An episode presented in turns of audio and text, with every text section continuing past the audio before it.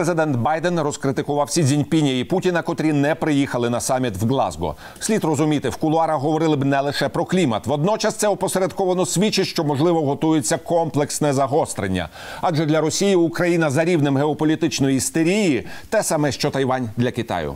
Це велика помилка. У Путіна тундра горить, буквально горить тундра. У нього серйозні кліматичні проблеми, і він мовчить про готовність щось робити. Джозеф Байден, президент Сполучених Штатів. Про тривожні сигнали і запуск Кремлем сценарію помсти журналіст, колишній депутат Держдуми від опозиційної партії Яблуко Ігор Яковенко.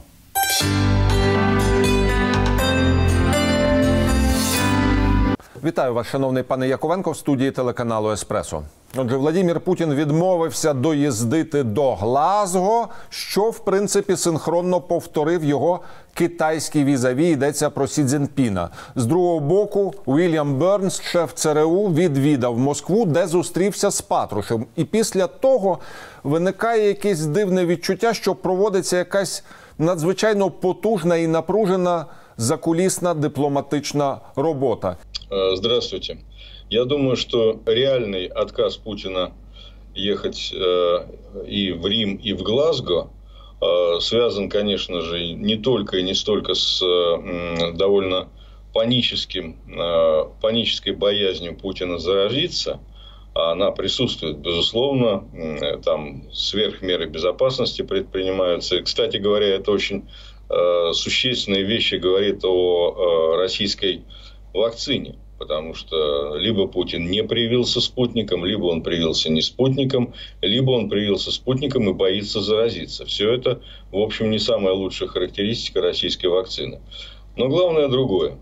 Главное это то, что э, Путину вообще в принципе нет места э, ни вот в таких мероприятиях, как то, которое произошло в Риме, ни в таких мероприятиях, которое произошло в Глазго. Э, Путину там нечего делать. И вот очень характерно, что там были э, Лавров и его коллега, э, значит, китайский глава Министерства иностранных дел, и они э, провели переговоры, но говорили они совершенно не о том, о чем говорили все остальные участники саммита. Они говорили об обидах, которые несут, наносят э, Китаю и России – злобные западные страны о том, что они проводят санкции, что они, так сказать, делят демократии на хорошие и плохие и так далее. То есть, вот Путин, ну, про Синзепина я не, не очень хочу сейчас говорить, потому что на самом деле меня он интересует в меньшей степени, это тема отдельного большого разговора. Путин полностью выпадает из э, мирового мейнстрима. Он, в принципе, не понимает и не принимает того языка, на котором они говорят. Он, в принципе, против того будущего, которое на самом деле, ну, будущее связано с зеленой экономикой, с зеленой энергетикой, с возобновляемыми источниками энергии. Это то будущее, которое уже, ну, через, через 10 лет станет реальностью.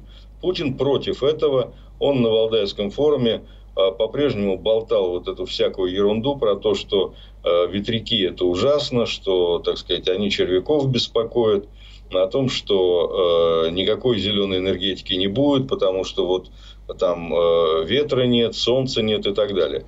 То есть это вот э, действительно архаичный, очень плохо образованный человек, который не пользуется компьютером, который отсутствует в социальных сетях, у которого вообще телефона нет.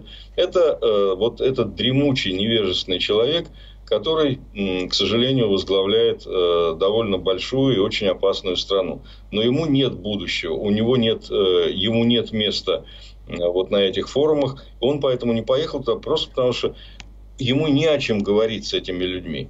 И этим людям, вот всем этим людям, двадцатки, не о чем говорить с Путиным. Они не являются собеседниками. Вот в чем главная причина. Ми розуміємо, що Путін в принципі опинився в глухому цивілізаційному куті, тобто відступати йому.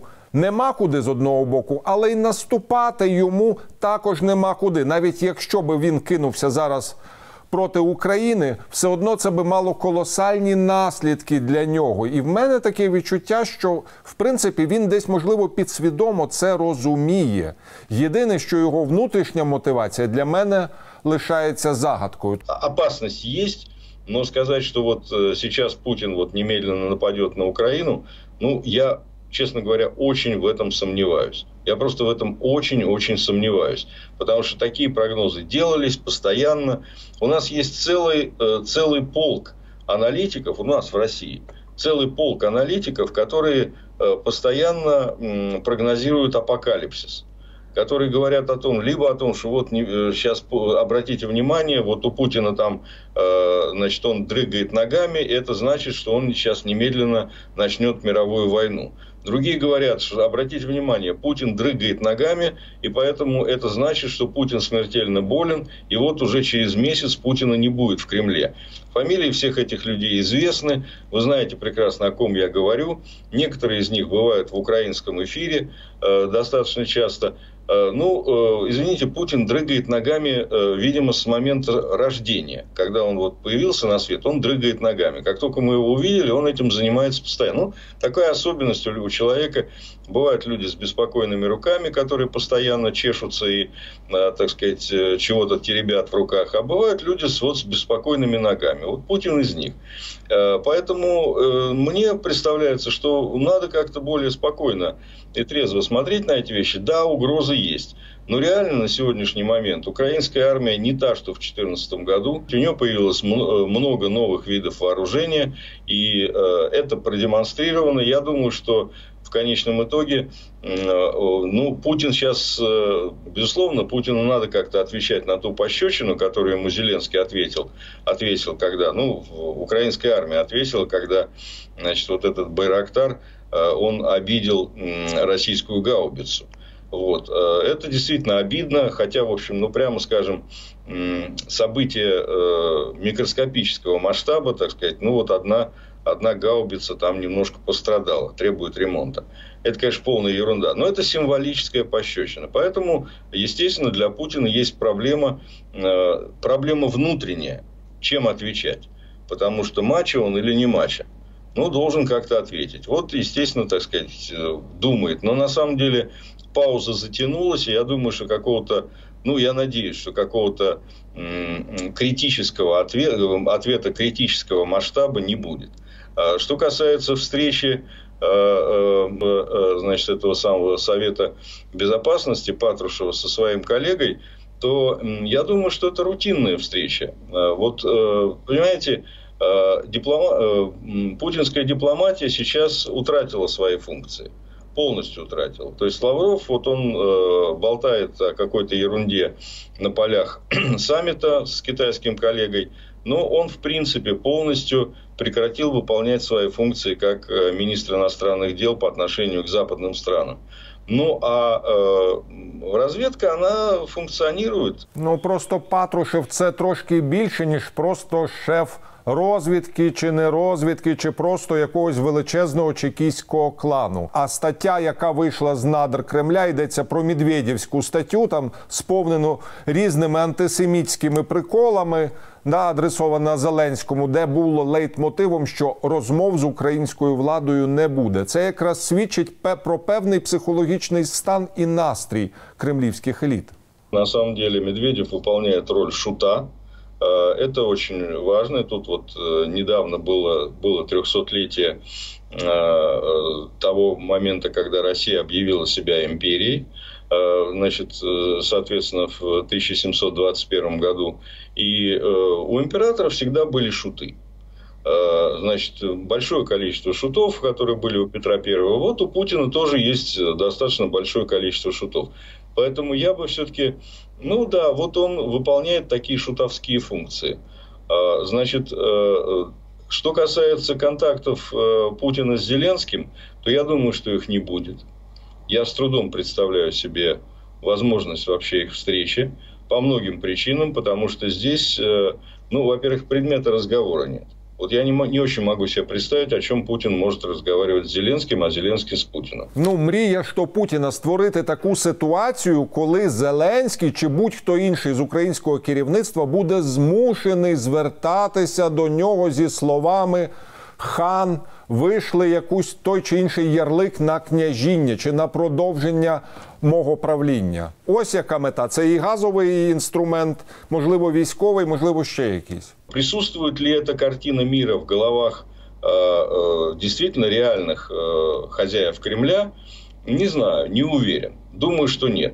Потому что, ну, все-таки какие-то, несмотря на то, что Немцов был, конечно, прав в своей характеристике Путина, известной и знаменитой, но, тем не менее, Путин э, тот безумец, который мыло не ест и уж, э, там, ложку в ухо не сует. Э, поэтому я думаю, все-таки он понимает, что и он, и его окружение, особенно генералы, э, понимают, что э, не существует такой опции, когда ну, например, Зеленский, или неважно, не Зеленский, любой другой руководитель Украины, э, ну, например, выполнил бы тот вариант, ту версию Минских соглашений, которая, так сказать, в голове Путина существует. То есть включил бы вот этот вот террористический анклав полностью вооруженных Э, представителей русского мира, все, все из которых имеют российское гражданство, включил бы их э, в, в состав, в тело Украины, украинской политики и, э, так сказать, позволил бы им там, гулять по Крещатику и, или там, не дай бог, заседать в Верховной Раде. Это да, даже движение в эту сторону просто, ну, я не знаю, сколько секунд удержится такой президент в своем кресле в Украине – не знаю, секунды или минуты, или, может быть, так сказать, там э, э, украинскому народу надо будет как бы э, еще, еще, так сказать, собраться. Но в любом случае это, это даже не дни. Я думаю, что это все понимают. Это политическое самоубийство. Поэтому я думаю, что Кремль это тоже понимает. Именно поэтому э, никакой встречи Зеленского с Путиным, ну, скажем так, людям склонно, свойственно ошибаться, я не исключение – но я буду очень удивлен, если такая встреча будет организована. Просто очень удивлен, потому что предмета этой встречи я не вижу. Для Путина совершенно невозможно перестать воевать с Украиной, отдать Крым, перестать воевать на Донбассе. Это невозможно, такой опции не существует. А, точно таким же образом для Зеленского не существует опции двинуться в сторону выполнения Минских соглашений в том виде, в каком они существуют в голове у Путина. Нет предмета для разговора. Какие-то вопросы, связанные с э, энергетикой, с газом, еще с чем-то, они являются предметом торга. А торгом что может быть? Вот со стороны Украины. Только одно, только, так сказать, э, ну, фактически э, ликвидировать свою государственность.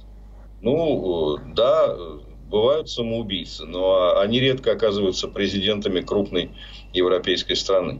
В данном случае я уверен, что в случае Зеленского можно как угодно относиться к этому человеку, но на, субу, на самоубийцу он не похож. Мета ж Путіна не переконати Зеленського в чомусь. Мета Путіна навіть не змусити Зеленського. Мета Путіна зробити так, щоб в Україні розгорнувся величезний внутрішній конфлікт, який можливо якраз і був би зумовлений тими самими діями Кремля. Тобто, з одного боку, він буде підштовхувати Зеленського, а з другого боку, першим же, так би мовити, буде готовий скинути його в прірву.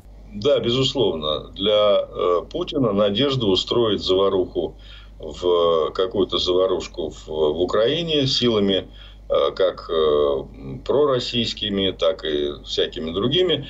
Но э, я думаю, что, во-первых, ну, все-таки опыт какой-то приобрели политики Украины, и они понимают, что любая вот, вот такая вот история, она будет на руку Путина и будет основанием там, для введения войск. Но в любом случае, я абсолютно убежден в том, что вот подобного рода надежды, они не... Да, безусловно, э, Путин на это надеется. Не только Путин, но и его окружение. Но, опять-таки, а, вот для этого не нужно встречи. Вот для этого не нужно встречи. То есть встреча здесь э, лишний элемент. Потому что, опять-таки, встреча это в той или иной, в той или иной мере некоторая публичность.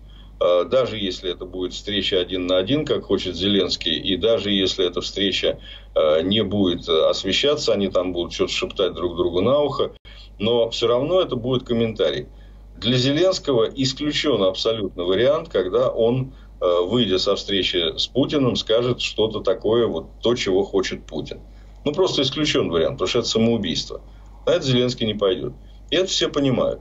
Поэтому я думаю, что провокации будут. Ну, понятно, что сейчас значит, для Путина довольно серьезная оплеуха – это то, что происходит с его кумом Медведчуком.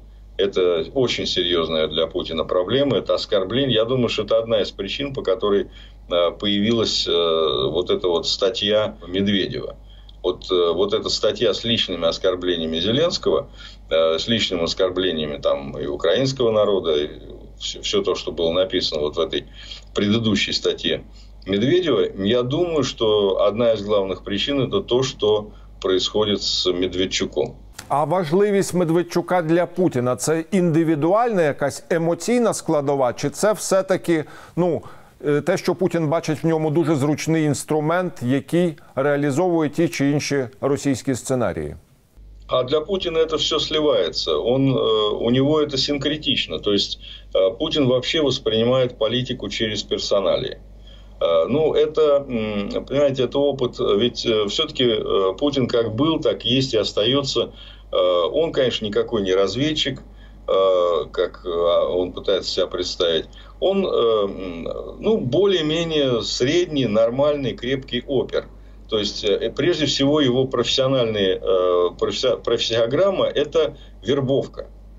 Вербовка требует... Вот вербовщик, он, судя по всему, неплохой. И я не знаю его деятельности в период его там руководства этой, значит, клубом в Дрездене и то, что он в Питере там делал как сотрудник КГБ это мне не очень известно. Личных впечатлений нет. А вот личные впечатления от того, что он делает в политике, да, он неплохой вербовщик. И поэтому он воспринимает э, политику личностно. Вот у него задача, э, задача вербовать. Вот, э, ну, с помощью денег, с помощью, так сказать, какие, какой, какой-то коммуникации.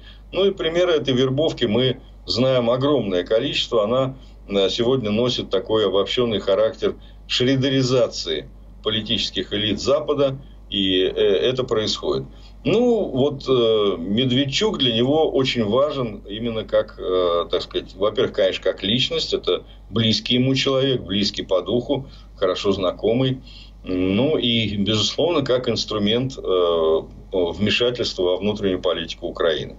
Э, то есть, на самом деле, какой-то расчет на то, что с помощью вот этой партии Медведчука, ну не только Медведчука, но и Рабиновича и других людей, удастся сильно влиять на э, внутреннюю политику Украины, безусловно, этот расчет э, продолжает существовать. И в этом смысле удар по этим планам нанесен, ну, если не сокрушительный, то весьма болезненный. Поэтому, естественно, я, я вот по-прежнему убежден, что статья Медведева, ну, совершенно непристойная, она появилась как ответ на то, що произошло з Медведчуком. Ну на превеликий жаль, маю завершувати нашу розмову. Щиро вам вдячний, шановний Ігорю, за цю відвертість в ефірі телеканалу Еспресо. Спасибо, удачі вам.